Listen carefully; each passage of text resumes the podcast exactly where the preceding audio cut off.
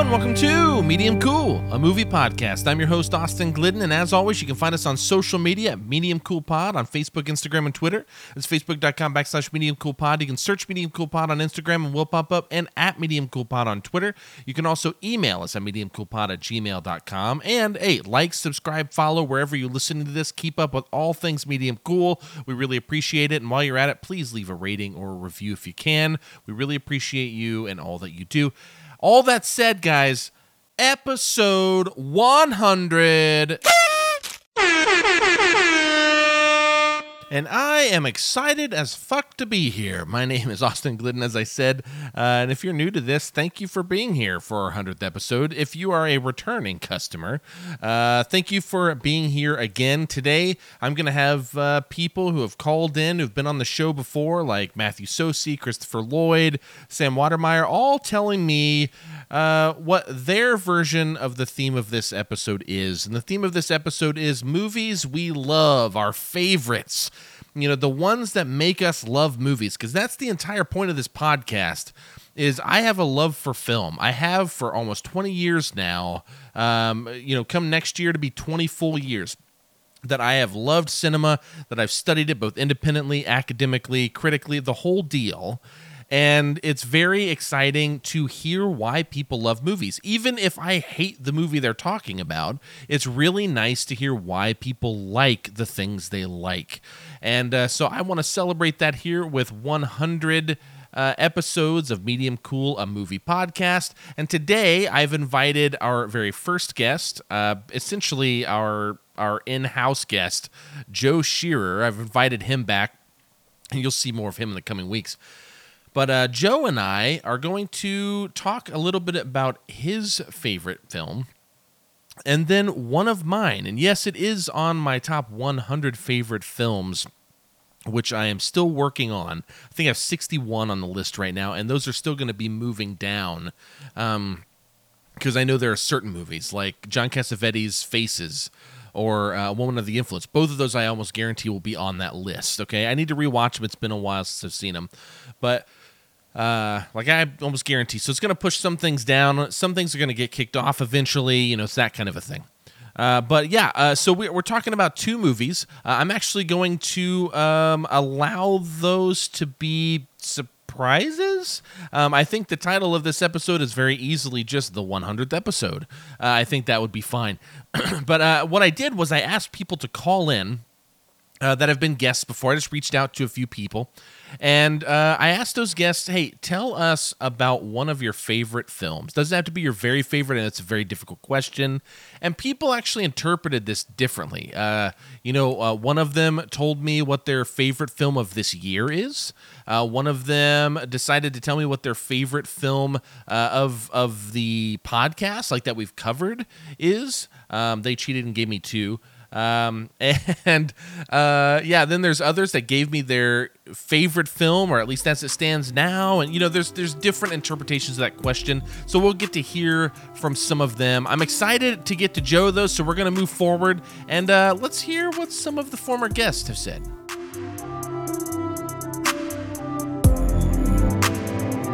Hey Austin, this is Chris Lloyd of the Film Yap and Fox 59. Uh, thanks for having me on the show and uh, congratulations on the momentous occasion. Uh, and uh, I thought for this special episode, I would tell you about one of my favorite movies, which is Broadcast News. Uh, James L. Brooks' wonderful drama, comedy, journalism movie. Who knows really what to call it from 1987. Uh, not only is it just a terrific parable about the state of journalism, uh, even back then, with some so many familiar notes of what's going on with it today as well but uh, three indelible performances by Holly Hunter, Albert Brooks, and uh, William Hurt. Just a film that I can watch and rewatch so many times and take something new out of every single time. I love this movie. I love this podcast. And thanks for having me on. Bye. Hi, Austin Glidden. This is JB. Uh, Thor, the god of thunder, left me a message and said that I should leave a message on your voicemail where I talked about my favorite movie. You know, for decades, I taught film study in high school, and that's a question that comes up quite a bit. It's a question that film study teachers are at quite a bit. What is your favorite movie? And for decades, my standard stock response was Singing in the Rain because it's wonderfully entertaining and it also suggests that uh, life can be an adventure and that romantic love is possible. Recently, however, I have changed my favorite film, and my favorite film is now Casablanca, uh, the Warner Brothers film that won the Academy Award for Best Picture that year. One of the few times the Oscars has ever gotten it right. Uh, it's an amazing drama with amazing performances, uh, some of the best dialogue in any movie, a, uh, a moral debate, a moral struggle uh, that's worthy of a work of art, and it's um, endlessly rewatchable. So I would say Casablanca.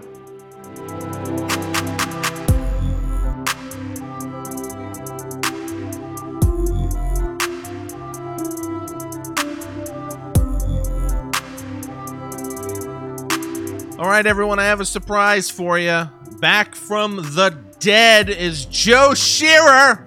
hey, I'm back. Yeah. Uh, uh, Finally. No, I'm not dead. I was not. I mean, I'm not dead anymore.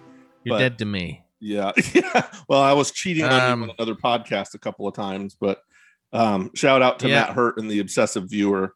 Um, he, uh, you know, he has a fun podcast too. Yep, yep. E- email me and you can uh, hit me up with that Venmo now that I've plugged your your podcast. No, I'm just kidding. Um, have me on too. That'd be fun. Anyways, so th- so I can throw it in Joe's face. It's really the him. only I'll reason. text him in a few minutes. Um, no. So uh, today is our hundredth episode. I, I mean, I had to have Joe back, of course, and um, Joe's gonna stick with us this month, hopefully, so we can talk about some horror movies. yeah. We'll see how that goes. And uh, but today, as I've said already on this episode, is dedicated to movies that we love because I can't think of anything better uh, than talking about such things. You know, this whole entire podcast, uh, Joe. I don't know if you've picked up on this or if I've ever explicitly said this to you, but the big thing for me with this podcast is not to tell people what to watch and not to tell people that what they like sucks. Uh, though I don't have a problem doing so. But the issue is, um, I want to know why people love the movies they love. So you can say any movie that you like, and I just I just love learning about why people like them. I mean, for goodness sakes, I have my dad on here, and I wanted to know why, which was actually like a super like enlightening episode. I actually really loved that one. Yeah. But still, like you know, having random people on here sometimes, random musicians that have no uh no business being on like a movie podcast per se, but Mhm. it's like I just love hearing why they love the Goonies or whatever movie. You know what I mean? yeah. And so uh, I thought, why not do this with us? We did this a little bit all the way back 100 episodes ago, um, and 99 episodes ago, and 98, since it took us so long to get through uh, Yeah. our backstories and what happened. But uh, we've come a long way. And uh, we're going to be introducing a new formatting in the future and all of this. So I thought this would just be a fun episode to talk about things we loved. And Joe, you picked Jaws from Yes. 1975. Steven Spielberg directed, written by uh, Peter Benchley and Carl. Uh, what is that? Gottlieb. Gottlieb. Yeah. That's what I thought. Yeah, I, I'd heard it before, but it just didn't sound right in my head. Yeah. Uh, but the cast is uh, Roy Scheider, who's so great. Robert Shaw, Richard Dreyfuss, Lorraine Gray, or Gary, sorry, whoa, whoa, whoa, Lorraine Gary, and uh, Murray Hamilton. It was released June twentieth, nineteen seventy five. It was took it had a budget of nine million, and the box office, mind you, everyone, this is kind of considered the first blockbuster, and you'll hear it whenever you hear four hundred seventy six point four million dollars from a nine million dollar budget movie. Uh, this is like paranormal activity money. Yeah. You know what I'm saying? Whereas like Uh-huh. seven hundred thousand to make or something, and made like bajillions of dollars. Yeah. Yeah. Um, you can rent this like anywhere you rent shit. Um, but I think uh, I mean Amazon Prime or something like wherever you want. This is obviously available. And if you haven't seen it, screw you because we're gonna do Right. spoilers today. Because we like, come on. Generally, so- you just turn the TV on and you'll you can watch it. You know. Yeah, yeah, it's just the greatest. And if even if something's spoiled, it's still the greatest, so it doesn't Yeah. matter. Uh, but anyways, uh, Jaws is about an insatiable great white shark that terrorizes the townspeople of Amity Island. The police chief, an oceanographer, and a grizzled shark hunter seek to destroy the bloodthirsty beast once and for all. Or is this all it's about, Joe? We'll see. Uh, you chose this movie. Yeah. It was a very quick choice for you. I knew Mhm. this was your favorite movie, but I had text you and you're like, "Oh, this is easy, Jaws." Like it was like really quick. What is it about this that you love? Help us Yeah. understand that. yeah yeah there's there's a lot of things you know it's it has a little bit of everything um it you know of course the shark is the star uh, as far as far as like in the minds of the world right it's like oh yeah jaws that movie about the shark and you don't even have to say that you, you know it's just like everyone knows um, whether you've seen it or not every and this is another movie that everyone has seen even those who haven't you know they they maybe saw part of a sequel or something and then there's like oh yeah i've seen jaws that movie's terrible. And it's like everybody likes that movie you know but um but yeah but it was the first blockbuster. It's got a great backstory. Um the you know so there's a it's an interesting movie you can talk about but but then when you watch the movie you just sit down and watch the movie you you see that it's about a whole lot more than than just you know a couple of guys fighting a monster. You know there's there's you know there's some great subplots you know that and and even subplots from the book that didn't make it in that were eh, that are interesting to talk about but but the movie that that Steven Spielberg made is it feels big you know it feels big and it does so much you know it, it has it has good emotion and it has of course very uncomfortable frights and scares and um, it, it- it's just that for like you said it's kind of the first modern summer blockbuster movie and it kind of is almost now the blueprint even today to what how movies are made so um, it- it's it's sort of the original in that way it's still very watchable if you can look past a couple of of hairstyles and funny glasses and Dude, no, it's so perfect. Shut up. It's but it's perfect yeah yeah it, it is it's just a perfect movie to me Yeah. I mean, I'm not gonna I'm not gonna fight this at all. Uh Jaws is uh, one of my favorite films of all time. I've been talking a lot recently about working on my top 100 favorite films of all time. That is, uh, I mean, spoiler alert here. That is definitely going to be on there. Every it, it, it's funny you bring up the thing about uh, wanting, like some people being like, "Oh, that's the movie everyone likes," Mhm. and they kind of like almost don't want to like it. You know what I mean? Because it's like, oh, it's that famous weird '70s movie. You know, it doesn't have the same reputation as something like Godfather or Taxi Driver. Like people go into that, and that's almost for some reason a cool thing to like. Yeah. But for some people, Jaws isn't.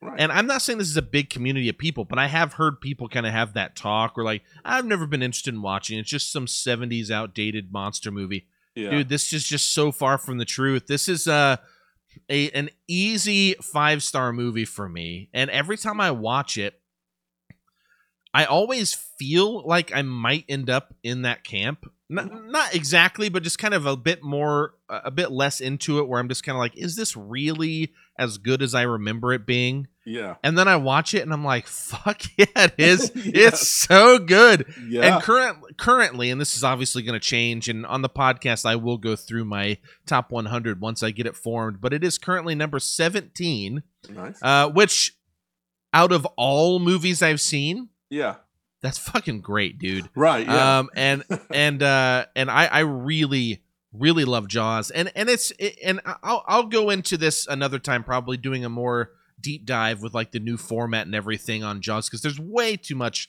like you said, and we can get into some of it, but it's way too there's way too much to talk about. Like there's a lot of really really cool stuff with the production and Mhm. all of this, but I love all the little things. You know, people think this is about uh the shark primarily. Uh, I love always saying if they ever remade this movie today, it would be about the shark. yeah You know what I mean? Like Oh, they yeah. try to make it about other stuff, but like the shark would just be the one. They'd probably make some cheap joke about it being named Bruce or something. You know, it'd just be stupid. Yeah. And it'd be CG and it'd be stupid. yeah So, anyways, like listen to John Williams' score, and it's like one of the most simple score. I mean, there's a lot going on, but on the surface, it seems like a very simple score.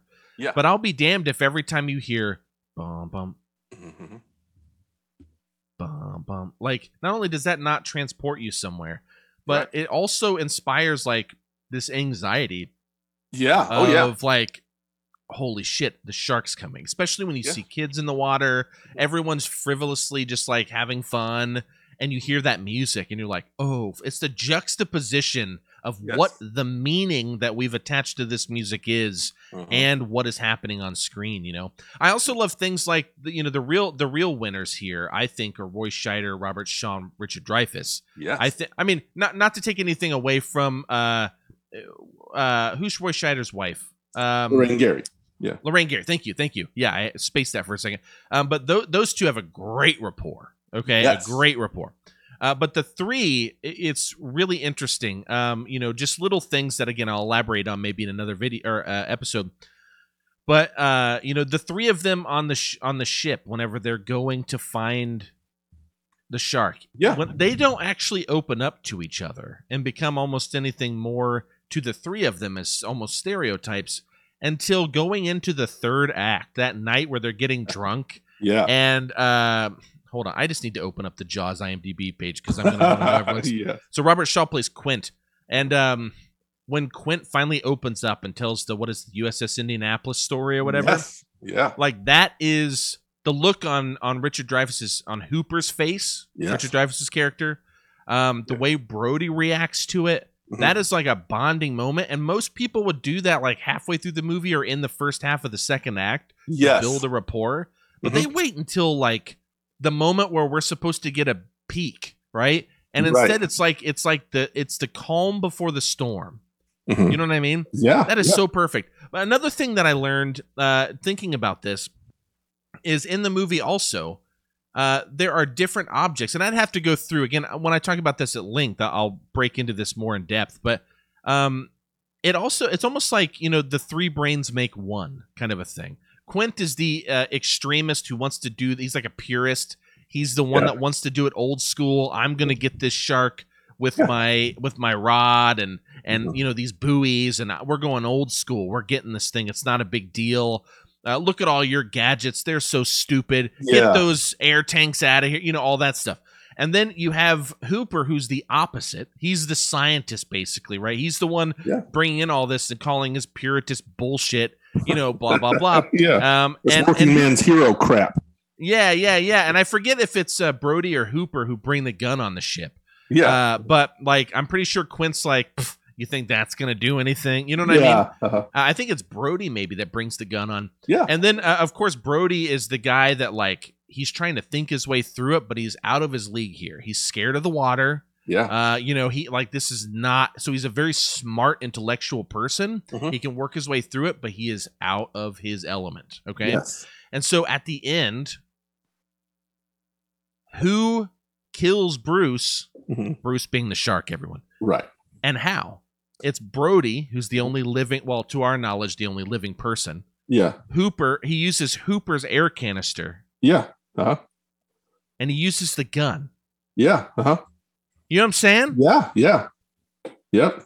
I didn't Yeah. quite tell that the way I wanted to, but the point is, uh, No, I'll, no, I'll have I get better information when I go into it. The point is, they all three brought something to the solution Yes. of the shark, and I love that bit of analysis. Mhm. Um, I've, I've read that elsewhere as well. It's not like I came up with that on my own, but it is Mhm. something that I kind of picked up on and reading more about it. And I have notes for it somewhere, but reading more about it, uh, that was just really cool, you know. And Yeah. my whole point in bringing all this up is just like there is a lot more depth to this, and people tend to just kind of brush it off as the first blockbuster, and that's why it's big. But it's like, no, this is a fucking great movie, and Yeah. this is definitely, if not the best, in like the top three of Spielberg's greatest. oh, You know what I mean? And for you, of course, number one. Yeah. Uh, but like, so tell me, tell me about like, like when do you remember seeing this the first time, yeah. and what was that experience like? If you can kind of transport your mind back to that point. Yeah, yeah. You know that and the the answer to that question is I really don't remember. I I don't really remember a time in my life that this movie wasn't a part of it. I I have this vague memory. I think I probably saw it on broadcast network TV. And I I have this memory of watching it as like a like a primetime special and they had this logo where you know it was just the Jaws logo and it just basically like zoomed in and got bigger you know like it's one of those old like early 80s effects and um, i just remember that terrifying the shit out of me. And um, yeah and and i but i don't remember i mean that may have been jaws too for all i remember but i i just remember it's some it just seems like a movie that it's it's a movie I- i have always seen. I've always um, already seen that movie even though i don't remember watching it for the first time. Um, but it's yeah so yeah it, it's it's just sort of like the definition of iconic in my head just because I don't even like I said, I don't even necessarily remember the first time I saw it. I just it just it seems like I've always seen it.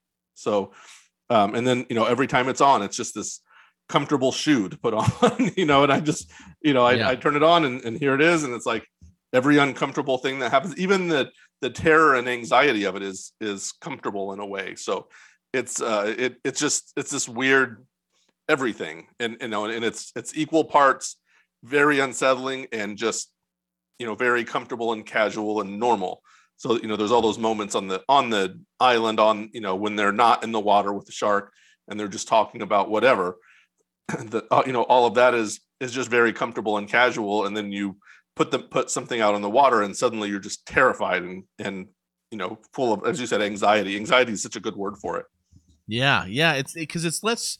It feels less scary, yeah and yeah it's more anxiety inducing. yeah And, and I, st- dude, when I first rewatched this, it was probably 2011 or 2012. Mhm. I had obviously seen it as a kid and Yeah. different things, much like you. I think this came out what a couple years before you were born, something like that. yeah mhm. yeah, So, I mean, it came out two both of us-. This was before our lifetime, Mhm. and it was something that we just grew up knowing existed. yes. As a kid, I remember running around, bum bum, Yeah. Like I would do like the music like in a ridiculous way. And I had never even seen the movie at that point, but it was kind of like this ubiquitous thing. yeah And um yeah, so it's it's it's interesting. Uh the opening sequence, for example. Mhm. I remember watching it and thinking how like intense that actually is yeah not that it's uh like some groundbreaking thing but it's the classic like don't let the audience have their imagination with this. Yeah. what Mhm. how, how how is this shark tugging on this woman's leg to to kind of pull her under? Yeah. Because she doesn't just go under she comes back up. Does yeah it yeah. like grab her leg? Is it just the mass of the shark passing that Yeah. like Uh-huh. pulls her down? Like you know what i mean? Right. That's where my mind goes where i start overthinking and like fuck what is happening? Because Yeah. she's terrified too so um man that's so good. And then but it was when the boy eat Yes. i almost said eats it but actually gets eaten. Gets um eaten, yeah. and there's so much blood in the water. Yeah. And everyone starts freaking out. You get the classic hitchcock vertigo move where he Yeah. you know uh does the push in Mhm. pull focus or not focus but uh yeah. whatever. The the big vertigo move. I don't know why. I can't Yeah. remember what it's called They- right now. they they call it the jaws shot now. That's that's kind of the the slang term for it in a lot of places they go oh the jaws shot you know and it's like yeah appropriation anyways so yeah still. Well i mean you know your your point's taken i defer to you know defer to the master always but no i'm kidding uh but no it, i mean but it is a really like Yeah. famous famous moment Mhm. um and but dude that one that's when i was like fuck dude this movie's no joke yeah like it's legit going there right yeah and, and and i feel the same way about close encounters and a lot of his really early work where it was like damn he like really went for it yep Whereas I feel like, to be honest, a lot of his newer movies and stuff that's happened in the last 20, 30 years has Mhm. kind of pulled some punches. yeah Uh, you know, I just actually rewatched Saving Private Ryan. That's still brutal as fuck. Oh, Like, yeah. I'm not Oh, saying yeah. all of them, okay? Mhm. Uh, but there are some that just kind of feel a little. It's it's worn on him yeah Yeah, yeah, yeah. Well, you know, Uh, War of the man- Worlds, for example, you know, is just, you know, Yeah. terrible in in hedging in every way. But then he'll do, like you said, Saving Private Ryan or Schindler's List, and you know, where it's just like all out, you know, and you're just like, damn. But um, yeah, but no, but yeah, yeah, Yeah. your point is made, especially more recently. Yeah, so basically, uh, you know, with Jaws, uh, the I mean, let's not sleep on uh, the cinematography and stuff. I mean, this Oh, stuff's man. great. I mean, we talked about it Mhm. uh, with that with that. Uh, I'm gonna Yeah. call it the vertigo shot. We can call it the Jaws shot as well. People now know what it is. Yeah, Uh, but Bill Butler did the cinematography here, uh, which is uh, really great. Uh, he Yeah. also was cinematographer on things like Grease. He was a part of the crew on things like One Flew Over the Cuckoo's Nest and Deliverance. I mean, this guy got around in the best way, and uh, you know he deserves some props here because this movie looks incredible, Yeah. especially with uh, little things like, uh, like I said, that opening sequence, that really Mm-hmm. uh, low light, night skinny dipping. yeah, You know what I mean? And Yeah. and just the way that that works because I I don't think they were very often all that far from the shore. No, yeah, yeah. Um, There's a whole except for story maybe about a- that. Yeah, exactly, exactly. Yeah. Yeah. and and there's more I can get into at some point unless you know it offhand, but I don't have it written down. But you know, there's there's not a whole lot they did super far, but man, they make it seem like they are, dude. Yeah, yeah. and they I mean, do the- such a good job. I I do know that story to an extent. They they were I don't know like 10 or 15 feet off of the shore, I think, and they had like ropes. Basically, the girl was tied to a bunch of ropes under the water, and they just ran on the beach back and forth and dragged her around. And it was it was supposed to be pretty painful. so no, I remember that. Yeah, yeah, yeah, and- that had. I mean, dude, yeah, I think they hurt her. I'm- yeah, yeah, I think they yeah. actually It was, like really hurt her. rough. Um, but yeah, and then of course you have the unforgettable, iconic John Williams score, which John Williams was everywhere at this time with Yeah. Star Wars and of course this. I mean, he did so many. I mean, I think he Yeah, did everything. Superman. He right did a bunch of exactly. Yeah. I mean, all of this was in that same time period, that era. Um, I mean, man, I mean, how do you get a better cast? How do you get a better crew? And and somehow Spielberg did this as his first real major feature. Mhm. Uh, he did this on a sh- what I'll call, in comparison to what he made, Yeah, uh, a very minor budget. yeah, Nine million dollars for this. I mean, a lot of movies were made for less than nine million dollars, but that Right. look this good and that feel this big, yeah. um, yeah. man, I'm not sure. And let's not sleep on Murray Hamilton, Oh, who is man, the yeah. great mayor. Yes. Um, and what the movie says about essentially human life versus capitalism, essentially. Yes. uh-huh. about you know uh, the mayor wanting to keep um, Uh-huh. uh, Amity Island open because it's tourist season, basically, and Mhm. um, waiting until someone gets eaten to finally, you know, come to his senses. Uh, Uh-huh. there's so much great. I mean, like I said, Robert Shaw is Quint. That first iconic moment with the nails on the chalkboard, Yep. um, and and his just hilarious, but also really awesome delivery of his monologue Yeah. about you know getting the shark. I, but I, I always go back to Roy Scheider. I'm a huge Roy Scheider fan. I think Yeah. Roy is so so good. Mhm. Uh, whether it's all that jazz or uh, Mhm. anything along those lines, for some reason I'm just spacing literally every other Roy Right. Scheider movie. French Connection. He's so great as like the, the partner. Yeah. Um.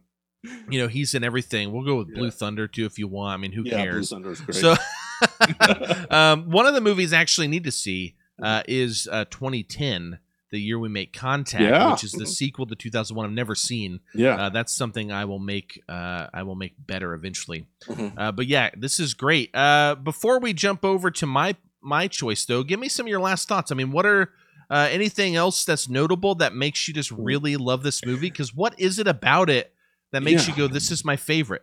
yeah yeah i mean it's the the thing is is that it it crosses over all of those boundaries you know i uh, you know i as as someone you know as a, as a movie goer as a movie consumer however you want to whatever you want to call this you know i i've been in i've operated it kind of in the middle of that space that intersection between like what's popular commercially and you know amongst the general you know the general public and what are the things that movie nerds really love you know what do film school nerds love and and i remember very distinctly sitting in in the film class one of the film classes i took and they break down that scene where the where the boy is is eaten by by the shark and the editing in that scene is so good and Oh, the editing. Yeah, we have to. I just want to say Mm-hmm. props to the editors. Which before we're done with this, I'm going to look up and call them out by name because right. the editing is great. And for some reason, there's just like a siren emergency going on outside Ah, my house. I can't even My it apology. here, but- But continue. Yeah, Continue. Yeah, So yeah, so you you just watch that scene and you just see the way that tension was built, you know, and it starts with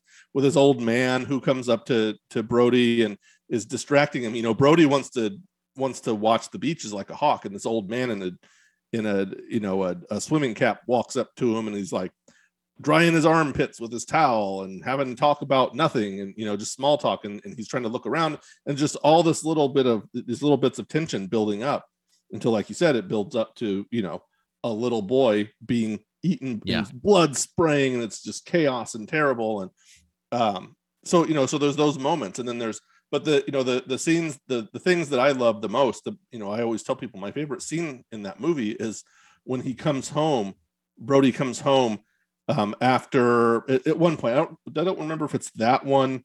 I don't think it's that scene. It's a different one after the girl was eaten, and his son, one of his his youngest son, is sitting at the table with him, and he just basically sits there and makes faces with him, and you know, and it just turns into this like, hey, I just need this time with my kid because you know the world is beating me down, and that's such a great moment. And and you know, you mentioned Murray Hamilton and in his line there where you know when when the, the someone has vandalized the billboard and he's you know and and Hooper is standing there is like, look at the dimensions of this giant fin that they painted. It's like those are the right dimensions.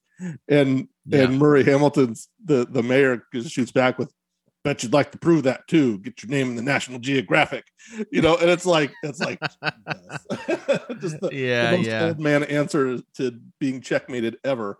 You know, it- it's just like just all that stuff. And like you said, the that whole the the the trio at the end just the way that they bonded and, and you know over the course of a couple of days uh, several minutes of screen time all of that mixed in with you know a giant fucking shark that's killing people you Giant know it's like all shark. great Yep. And Verna Fields was the film editor, by the yeah way. Yeah, Verna Fields. absolute props because it is i mean the editing actually go back and watch this everybody and i want you to be cognizant of when you see the shots change because it's done so well you don't notice it a lot of times unless it wants to be noticed. Yeah. Uh, but notice how it's cutting what it's cutting to uh, the perfect timing of how this film is cut. I mean, of course, the director gives a lot of notes to the editor. Often, what happens then is the editor does the edits, and then the uh, director, the producer, studio, whoever's in charge of final edit will go in and they'll watch a cut and then they'll give changes, basically. Yeah. And you'll, you know, back then they might have done a whole reel. I don't know what their, I don't know if they just did scenes back then. I, I don't know how that worked um, by using film, but uh, this is that is don't sleep on that. The other thing too, just to make your point though, is uh, it's also important to bring up that Brody and his family are new here, and they Yes. make that very. Mhm. Uh, it's like a very upfront thing yeah to the yeah. point of one time Brody says, "Honey, take the kids home," and they go back to New York, and he's like, "No, home here." yeah And it's like this moment where like he accepts, no, no, no, this is my responsibility. This is my home. It's little things like that where he complains about it all the time, and then there's that moment he calls it home. yeah You know what I mean? Yeah. And it's just like, fuck, man. Like those little moments right are what make this so good. Yeah, Talk and- about little moments making it. yeah and and it's and it's not only just the fact that they're new there but he also doesn't like to be on the water and you know we see that early where he's like riding the ferry and he's a little uncomfortable and you know there's just these little bits here and there where you know he he doesn't want to go in the water at one point you know and it, it's just like it, it even even toward the end when when uh hooper is telling him to get to go to the front of the boat so that he can take a picture of the shark and get a scale of how big it is and he's like i don't want no you know it, Yeah. he just you know he all of that there that that really underscores that you know like you said that fish out of water so to speak that that he is at, at the end of the movie Yeah, yeah. It's it is a remarkable film. Uh the part of this episode is just to remind you guys that these movies exist because they're so great. And if you've never Yeah. seen it, what are you waiting for? If you have, I encourage you strongly to go rewatch it however you need to because not only does this have great restorations, um, uh, I mean like really great restorations, oh yeah but um, yeah, it is just a a top of the line great work. Uh, great pick, Joe. We're gonna come back in just a second and talk about mine, and I'll introduce it when we get there.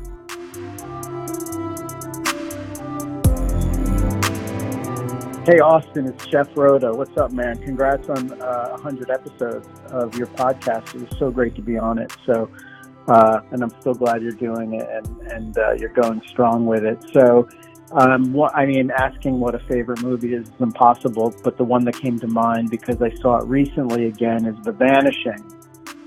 You've seen The Vanishing, right? It's absolutely terrifying.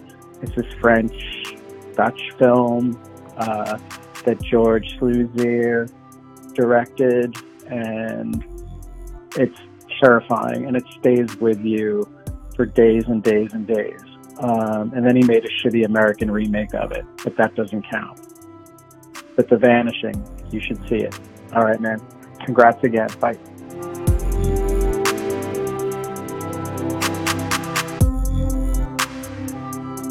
All right, as I said, episode 100, we're doing uh, talking about some of our favorites. And Joe's was Jaws, the Steven Spielberg film from 1975, first uh, blockbuster ever. Mine is Rear Window. This is not my favorite film of all time, but I've talked a lot, not only recently, but uh, in general, about a lot of the ones above it. This is uh, in my top 10 for sure. Mhm. Maybe even top five. Actually, I can look that up where it stands now. It is number six on my favorite of all time currently. We'll see if that's where it stays. I, I move stuff around a lot, so this is not probably where half this stuff's gonna be, but I'm just I'm really working on it right now, okay? Um, but Rear Window from 1954, which what a fucking great year. Uh, I plan to pretty soon talk about another film from 1954, doing a solo show sometime. Mhm. Uh, but Rear Window 1954, directed by the great master of suspense, Alf, uh, I almost said Alfredo, Alfred Hitchcock, written by Alfredo Hitchcock. Um, Alfred Hitchcock, written by John Michael Hayes and Cornell Wood- Woolrich. Uh, cast is Jimmy Stewart, uh, Grace Kelly, Wendell Corey, and Thelma Ritter. Uh, release date was September 1st, 1954, with a budget of 1 million. Made 37 million, which for 1954 it's a pretty damn good box office. Yeah. You can watch this on Peacock Premium.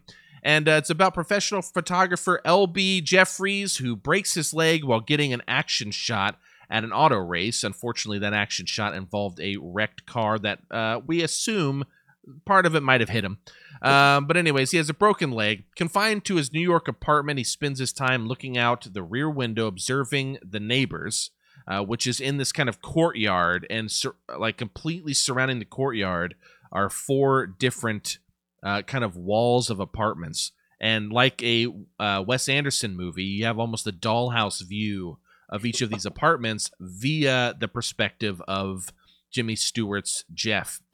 And um, when we begin uh, to suspect a man across the courtyard may have murdered his wife, Jeff enlists the help of his high society fashion consultant girlfriend and his visiting nurse to investigate. Uh, basically, uh, you have this awesome dollhouse situation uh, that Hitchcock completely recreated and made himself uh, on some studio lot somewhere, Mhm. and uh, it is perfect. Uh, he, you know, you have this uh, half-naked woman uh, who dances all the time. You have this sad pianist who seems to have writer's block. He can't quite get this piece out. Uh, you have uh, Miss Lonely Heart, as they call her, who uh, wants love but can't seem to find it. And even whenever she does find a man, uh, he tries to basically just seduce her once they get back to her apartment. Uh, at which time she is uh, she pushes him away. Uh, you have a newly married couple, which the whole gimmick of that is that they fuck all the time, and sometimes the guy will open a, a window shade and smoke a cigarette, and then you'll hear Harry, and then like he closes it, looking exasperated because you know they're banging newlyweds. That's pretty much the joke. And Yeah. what's funny is it always cuts back to Jimmy Stewart, and he's like, "Yeah," you know, like like he's always like, "Huh."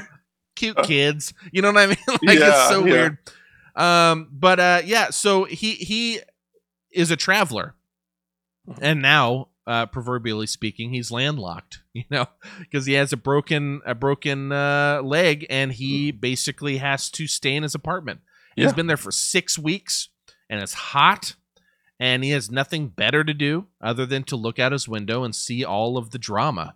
Uh, Thelma Ritter plays his masseuse, who was sent by I don't remember if it's his insurance company or the magazine journal he works for, whatever. And um, she's there to try to help, uh, not necessarily with PT per se, uh, but just kind of keep him comfortable, keep him healthy. Uh, you know, she sometimes makes him lunch or whatever, and she'll, you know, she'll do these different things for him. And of course, it's Thelma Ritter. She's really great at scolding people. So she scolds him over and over. You can't sleep in the chair. You got to sleep in the bed. And uh, eventually, it starts with uh, binoculars, where he wants to. He finds a strange thing with the salesman across the way, pretty suspicious. So he gets his binoculars out, which eventually turns into uh, his beloved girlfriend, Grace Kelly, Mhm. uh, who comes in. I'm trying to remember her name. I have it pulled up here. Lisa. Um, uh, no, name's Stel- Lisa. Stella Stelma Ritter. Uh, Lisa is Yeah. Grace Kelly, and uh, or did you say Lisa? I thought you said Yeah. Stella. Anyway, Yeah, no, Lisa is her name. Yeah. So Lisa uh, comes in and gives him his camera, which he puts this huge telephoto lens on. Yes. And as a camera geek, like it's pretty awesome. But anyways, what's awesome is is with the edits and everything, you get those three spaces of of uh, focus where it's from the window, halfway, and then the full kind of the closest we get to close ups. Yeah. With the telephoto lens. My very favorite thing, though, Joe, about this, and I'm going to pass this on to you uh, with a kind of half-assed question, but more just your thoughts. Yeah. But my favorite thing about this movie is how Hitchcock tells the story. But it's more that he shows, don't Yes. tell, right? Like that classic thing, show don't tell. Yes. The opening sequence is probably the perfect exemplar of this. Film opens, no words, there's some music. It cuts to uh it, you know, it's showing out the window, shows a bed, cuts over, shows a broken leg with a cast. I forget what's written on it. Pans up to Jimmy Stewart, cuts over to a uh like you see the cast and everything, cuts over to I think like a camera or something so you can tell he's a photographer Yeah. cuts up to a race car that is crashing in the middle of the shot. Mhm. So you get, oh, okay, he was in this accident somehow. That's how he ended up there. I mean, in that you also learn the dancing woman, the pianist, Miss Lonely Hearts, the say like you learn all about everyone in the courtyard. It's fucking mastery. And I watch it and I can't be bored. Like because Yeah. Yeah. it, it, it's just like when I've talked a lot about Brian De Palma movies recently, this is the kind of shit he steals from Hitchcock. I don't Yes. like to use steals; it's like an homage, and he and he does his own thing with them. But it's just perfect. And my my segue through all of that to you is, you know, wh- what do you remember about this movie that really kind of got you? You know, Yeah. are, are is there anything about it that really connects with you? yeah yeah it's it well it's it is that and it's you know like you said that that show don't tell thing and you know it, you know you think about it and you listed off all those people that he's watching and they're you know they're they're all they're these characters on their own that uh, and uh, you know i don't even know that most of them even have speaking parts at all. And they're you know they're literally just people who exist in a window across an alley. And it's you know but but you kind of just very quickly start to care about them at least the way that jeff cares about them you know that that they're these people that he watches and you know he gets he get, it's it's kind of it's blurring that line between you know when you live in a big city and there's millions of people there and you know they're all faceless people that you don't know but then you see one of them in a vulnerable position and it you know then suddenly you can kind of remember you know well these are real people. You know this this is a real person that something bad is happening to. This is not somebody that we're watching on tv so there's that there's sort of that voyeurism aspect of that move of this movie that that really works there. Uh, and again like you said just the way that hitchcock builds that tension. And uh, you know I, I was actually watching uh, the sequence where uh, where lisa goes into the apartment. You know she gets on the fire escape and breaks into one of the apartments and he's watching her. And it's it's pretty it's even lighthearted and comical at, at this point you know and the music is very upbeat and it's you know and it's all like very non-serious but then Well, suddenly because well, real quick before you go into what suddenly happens, it's because it feels like um like almost uh like some mystery novel. Like they're playing characters. They're Yes. detectives, right? And it has this almost like like kid like like oh we're gonna go get him. We can do this ourselves.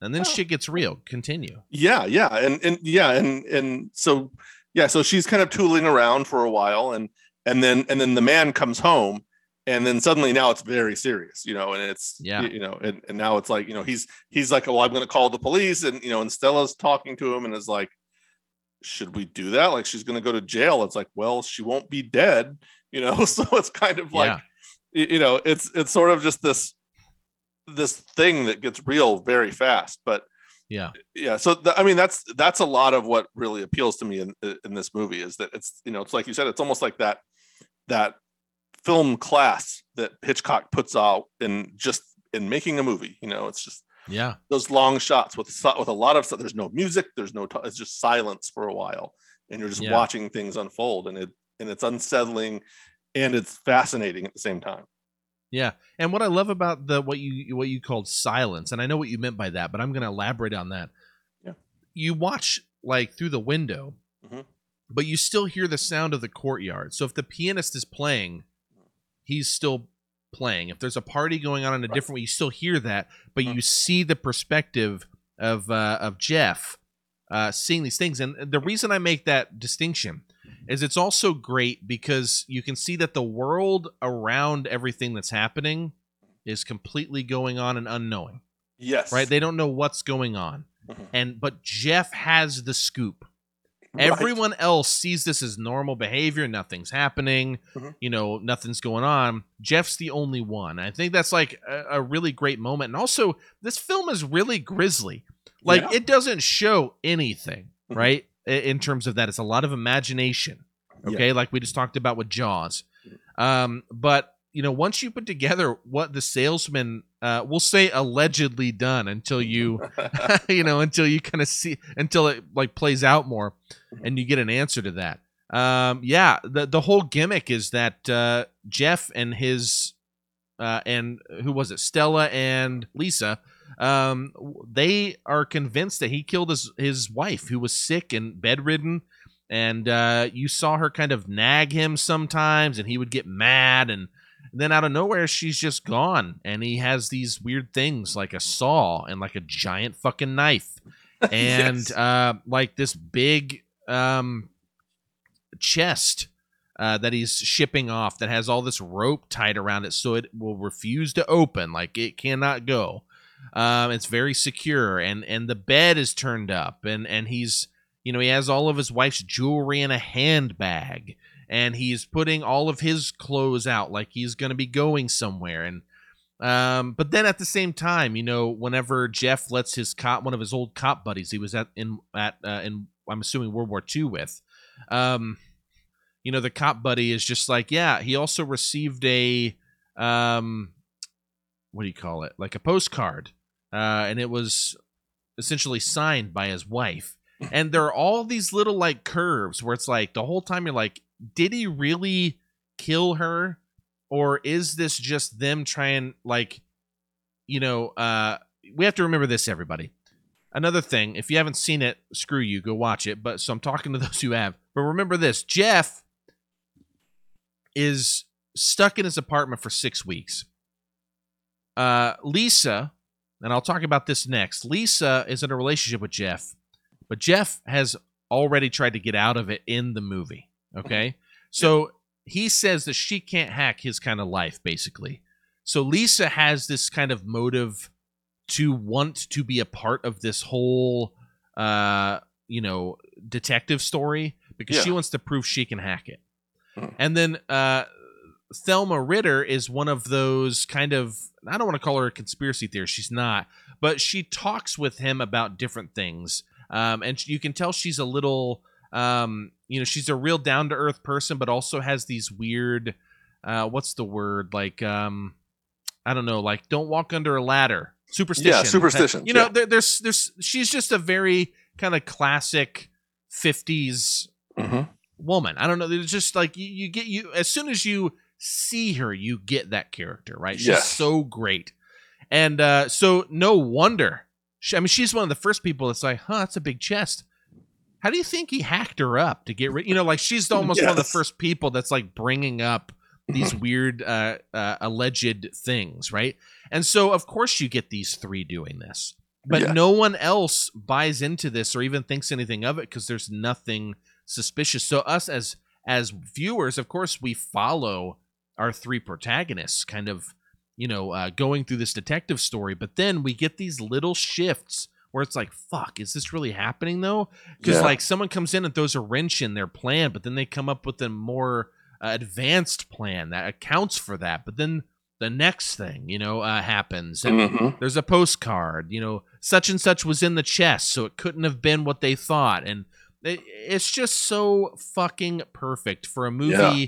that is what uh, an hour and 52 minutes this is a Mhm. pg movie because nothing crazy happens on screen per se Mhm. but you have like uh this movie that is about essentially again uh, uh, allegedly until you find out in the end uh it's a really fucking grisly movie Yeah. where these people think this dude murdered and hacked up his wife into pieces and got rid of them.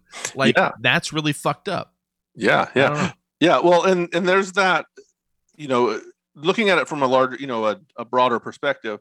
That's one of the things Hitchcock does has always done really well is take take someone doing something unsavory in some way, and then they witness something or think they witness something um, Yeah. that you know re, you know that requires them to requires the person to reveal that they've done these you know these just like goofy things. You know, in this case, it's spying on other people. You know, it's Yeah. you know you, you have that thing where you know these are you know essentially three busybodies. uh, You know, Jeff chief among them is you know laid up and you know is sitting as an apartment again keeping in mind this is the 50s and you know there's no internet there's hardly tv you know it's it's mostly Yeah. radio so he's you know he's got radio and books and his own imagination and so you know when you're sitting there and and the entertainment is what's going on across the street that's what it is and so he's drawing his own conclusions and telling his own stories to himself and you know there's always that na- you know you, you think about that you know when you're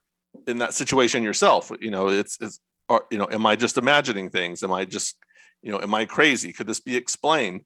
And it, you know that's that's one of the beauties of hitchcock and in you know a lot of these movies that that old thing is like am you know am i still paranoid if everyone's really out to get me? You know it's like that that's that question that that uh that hitchcock likes to dig into and he certainly does it here as well as ever Absolutely. Yeah, I think I think the key with this entire movie um, because uh, it has that kind of classic uh, almost technicolor look to it yeah and everything, you know, and, and it's it's pretty awesome, but even if this was black and white, it's just like who fucking cares? You know what I mean? yeah Like this is a movie and I bring that up just to say it's not about the flashiness. Uh, the camera work is just so perfect yeah that uh, like what the like what the fuck else are you gonna watch that's better than this like it's just like Right. because it tells that story so well um you don't need the color not that it's not cool like i'm into i'm just saying it's irrelevant Mhm. the whole point of this is uh like there is a mystery unfolding Mhm. and uh, it's being told masterfully by a man who spent his entire career being a master of suspense you know this actually is not that far from the movie rope and for those of you who haven't seen rope uh rope is uh jimmy stewart as well. Um it is only an hour and 20 minutes 80 minutes or uh yeah 80 minutes total. Mhm. and uh it pretty much stars uh three main protagonists. Uh, so we have J- uh, Jimmy Stewart's one, John Dall's another, and I think it's Farley Granger is the other one, if I'm not mistaken. And in the opening of the movie, they murder a guy by strangling him, throwing him in a chest that is in their living room, and then uh, putting like furnishings and stuff over the chest. And one of the characters wants to, uh, I, I want to say it's John Dall, throws a party, or they were already planning on throwing a party. And the whole movie is essentially them throwing this party with a dead body in the chest yes. and John Dall's kind of almost sociopathic character is Mm. just kind of like, hey, let's see what happens. I bet nobody realizes this. Like, won't that be exciting, right? yeah And that's the whole gimmick. And Jimmy Stewart, I believe, plays a former professor or, or pr- former associate of theirs. And he comes in and he just starts to put things together because they're acting weird. Mhm. Yeah. you know, like they're just giving these weird little hints and stuff. And he's just like, what do you guys do? Like, he's not even trying to figure anything out, but they just keep being weird. So he does. Mhm. And this was shot, if I'm not mistaken. Again, if I ever do, if if I find out this is in my top one, I'll uh, uh, my top films, I'll I'll, uh, I'll do this one uh, like a long form one of this. But Yeah. uh, but it's great because this is also an, another experiment, much like Rear Window is, Mhm. where it's an experiment of perception and uh, a point of view because it's all from the point of view of this apartment. The entire movie, there is no outside of this apartment being seen. right So, you know, everything is from that perspective. In Rope, uh, it all takes place in one apartment, and uh, were reels of film. Um, if they could actually have, you know, eighty minutes of film on one reel, this would have been a one take movie. Mhm. But unfortunately, uh, each reel was nine to eleven minutes long. So uh, Hitchcock wanted to make one that looked like a nonstop shot. So he would do creative things to make cuts so that he would kind of push into someone's shoulder till it blacked out, basically, Mhm. and then change the film and then come out of their shoulder in one fluid movement. Now you can tell now, right? Yeah, But yeah. but you get the gimmick. You get the the uh, experiment. And I only bring this up uh, to say, like, you know, this is not anything new for Hitchcock. This is something that he was doing. He did it with Lifeboat. Not again, not the same thing, but the limited, like, I mean, Lifeboat takes place on a lifeboat. How do you make a suspense thriller out of that? He Yes. does. Um, Mhm. You know, like it's it's that sort of thing. And uh, this movie, in many ways, is small, but at the same time feels so fucking awesome. I don't want to say Yes. big per se, but it feels bigger than it should. Maybe I should say, and it's because of the extent to which he can tell a story uh, in this way. It is just so so great. Um, uh, uh, real quick, I want to do a shout out here to uh, cinematographer Robert Burks. I want to name him um, like by name. Uh, Yeah. Really, really great work. Uh, Franz Waxman did the music as well, which is not necessarily remarkable, but it is uh, actually really tastefully done. Like you said, there's not a ton of music in it, so when there is, uh, I think Yeah. it's I think it's really well done. Yeah. Uh, before we uh, before I kind of wrap up my feelings about this, I want to give you a chance to talk a little bit about Rear Window, but also Yeah. uh, how this kind of fits in for you and Hitchcock, because I know you've obviously watched Hitchcock movies, and sure. I'm just curious, kind of like how you feel about this. How does this fit into that uh, Hitchcock library for you? Yeah. for. Yeah, yeah. I don't. I don't know that it's his best per se, but it's certainly one of the essentials. You know, it's it's right up there. Um, yeah, and and it's it, it's and I feel like it's one of the ones that if you know if you're if you're just someone who likes movies, you know, you're not somebody who takes film or you know was a film major in college or even took a film class or even cares about all of that. It, it's a movie that begs you to try to break it down a little bit to to look at it and just go what am i watching? Like why is this so effective?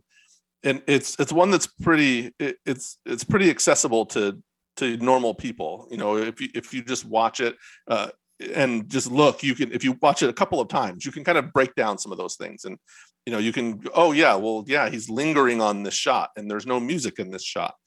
Or like you said it's, it's mostly like background ambient noise or you know it's, it's this noise that that he would hear from across the way. And this is you know the perspective is means something. And uh, you know the the way that it the shot is composed means something. It's something you can a, layperson an amateur so to speak can look at this and, and kind of get some of those things. So um that that's one of the things that makes it so great to me. Even you know even when you're talking like i said to people who are just like oh well i just want a movie that entertains me. I just you know i i don't care that much about movies. I just want to watch something entertaining for a couple of hours you know even those people can can watch this and kind of see some of that. So that that's that was the big value for me. And, and of course uh, i think i first watched this when i was in a film class. It may have been in film class um watching it. And and again it's how i learned a lot of that stuff. So that's that that's what makes it so great is that you can watch it just watch it and enjoy it or you can sit there and pick it to pieces and it's gonna and it holds up and it's even maybe even more fascinating uh, from that perspective so um yeah that that's that's my that's always my big take on this movie is you know is is all of that plus you know you have you know J- you know jimmy stewart and grace kelly were huge stars at the time so Yeah, you know Grace Kelly is is still kind of a, a weird screen crush for me. yeah She's Yeah, so cool in this movie. And and I, I want to say this: Jimmy Stewart's kind of an asshole in this movie. Jeff is kind of a dick. I just want that to be Yeah. clear. Go go back and rewatch this, Joe, and anybody else, yeah and and tell me that Jeff isn't kind of a dick. oh he absolutely she is, yeah. is throwing her fucking self at this dude. Okay, Yeah. Uh-huh. she's literally at one point sitting on his lap, just be like, "Kiss me, Jeff," and he's like, "No." What do you think that guy across the street did with his wife? You know, or whatever. And that is not what Jimmy Stewart sounds like, but I'm going to Uh-huh. make him sound that way because he's a prick because he's not Yeah. kissing Grace Kelly. Mhm. Uh, but yeah, it's like surprising how big of a dick he is in it. Yeah, Um, and but that's, I and that's love- fun counter casting too. You know that because he was always Mister Everyman. You know, in all of his movies. You know, And yeah, and it's awesome because like I don't know. It's not that he would maybe even be considered a dick at the time. I mean, I, I'm actually not even sure Yeah. what that perspective would be. That's something I would love to actually research. Like, Mhm. how was he received? Was he supposed to be a dick? Because I could see people seeing him as like crazy. Like, are you crazy? She's perfect. Why wouldn't Yeah. you date this person? The Right. same. Because I wonder if Thelma Ritter's character is our eyes of Mhm. the time. Because you know, a lot of times in movies like this, there's a character in the movie that is like almost representing the Yeah. audience. Mhm. And Thelma Ritter calls him crazy, and she's just like, you know, Lisa's perfect. What are you Yeah. doing, Jeff? And Jeff's just like, she's too perfect. Of course she's perfect. She doesn't do anything wrong ever. But the point is, like, can she hang? Can Yeah. she keep up with my way of life? Right. And that's kind of his concern. That makes me wonder if people of the time were just kind of like, uh, you know, right on, dude. Good way of thinking or something.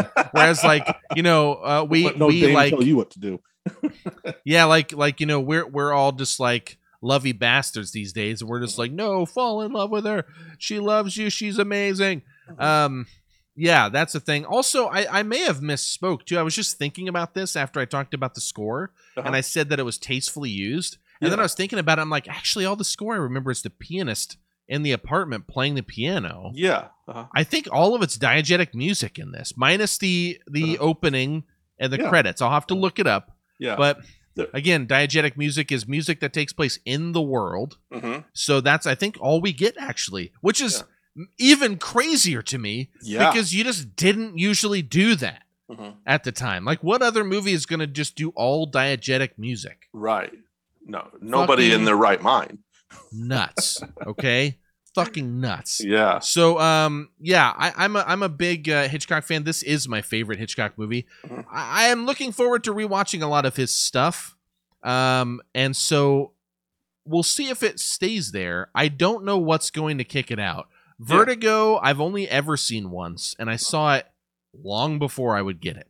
Yeah. So that has never been a favorite of mine, though of course among a lot of like the more hardcore pure critics Yeah. uh, or BFI critics and stuff like that, Vertigo is just the greatest film of all time to them, literally. Right. Um, so I'm very excited to rewatch that. Of course, you know we also have, like I said, Rope. I mean, just listen to this. I'm going to close with this here. I mean, we have Vertigo, we have Rope, North by Northwest, Psycho, which I feel pretty confident in remembering that one. Mhm. Um, uh, Strangers on a Train, which I absolutely adore. I need to rewatch Notorious because I've only seen once, but I also own the Criterion that I have never watched since I've owned it, so I need to do that. Mhm. Um, and Lifeboat is another one. Shadow of a Doubt, I was not a fan of when I saw, um, but it's one I'd like to revisit. Rebecca's great. I mean, these are all movies everyone needs to see. Uh, the Wrong Man, which uh, stars um, uh, uh, uh, uh, Peter. No, um, is Peter Fonda the the dad, the oldest? No, Peter Fonda's the. Uh, fuck, God, you're not helping me. I don't remember this one. Hold on. 1956 is The Wrong Man. Stars Henry Fonda. It is Henry Fonda. No, I was like Peter Fonda's the Easy Rider dude. Like, Yeah. there's no way that's right. So the wrong man. Yeah, sorry. That that is uh that is uh, Henry Fonda, which is in a Hitchcock, so you don't get that often. It's a weird Mm. noir, which is like pretty cool. Like, Yeah. uh, so there's a there's a lot of cool stuff that he did, and I'm excited to rewatch it. I'm excited to talk about it on the show here. Um, and I just don't know if anybody's going to beat Rear Window. What a great year for cinema. That was the year that Seven Samurai came out on the waterfront. I'm trying to remember what the Fellini film was, but that was a big one. It might have been La Strada, which is like a huge deal. I'd have to look. I forget which one it is though. Uh, but 1954 had a crazy number of great movies, Yes. um, and I look forward to watching those. But uh, yeah, that's it, man. That's it. Uh, any any last thoughts, Joe? No No, pressure. th- this is this is absolutely a classic. Yeah. If, if you haven't seen Yeah. it, go see it. And if you um, have seen it, go watch it again. Yeah, and literally just like watch all of Hitchcock's movies. All right, uh, you know we've talked about our two of our favorites. Um, let's go see what a couple of other people's favorites are.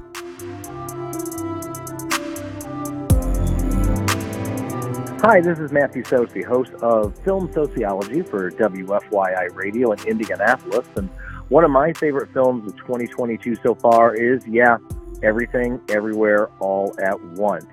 for several reasons. One, it's a combination of, to, to use a film pitch, if Sliding Doors meets Inception. This is an art film uh, that I think everybody can enjoy, even those people that make fun of art films, because we've all had choices in our lives that we sometimes think about and not necessarily regret, but think about the life choices we've made and the paths that we have taken. Plus, it's a great performance for Michelle Yeoh, who doesn't get enough love, and I think she finally will with this one. And when you got Jamie Lee Curtis coming off the bench, that's pretty strong too. And uh, I'm glad that it, it was released early in the year, but it's still in film film audiences' minds. Uh, that's one of my film favorite films of 2022.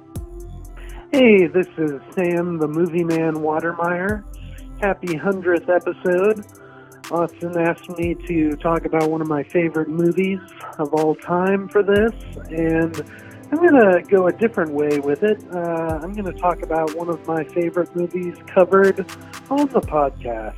So let's go with uh, Calvary.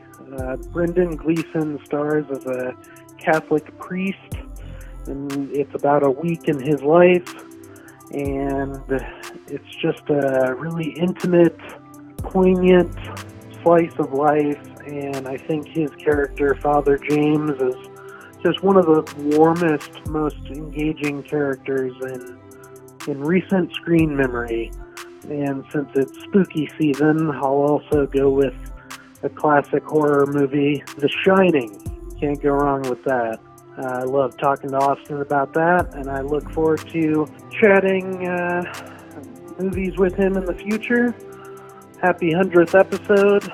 I look forward to more.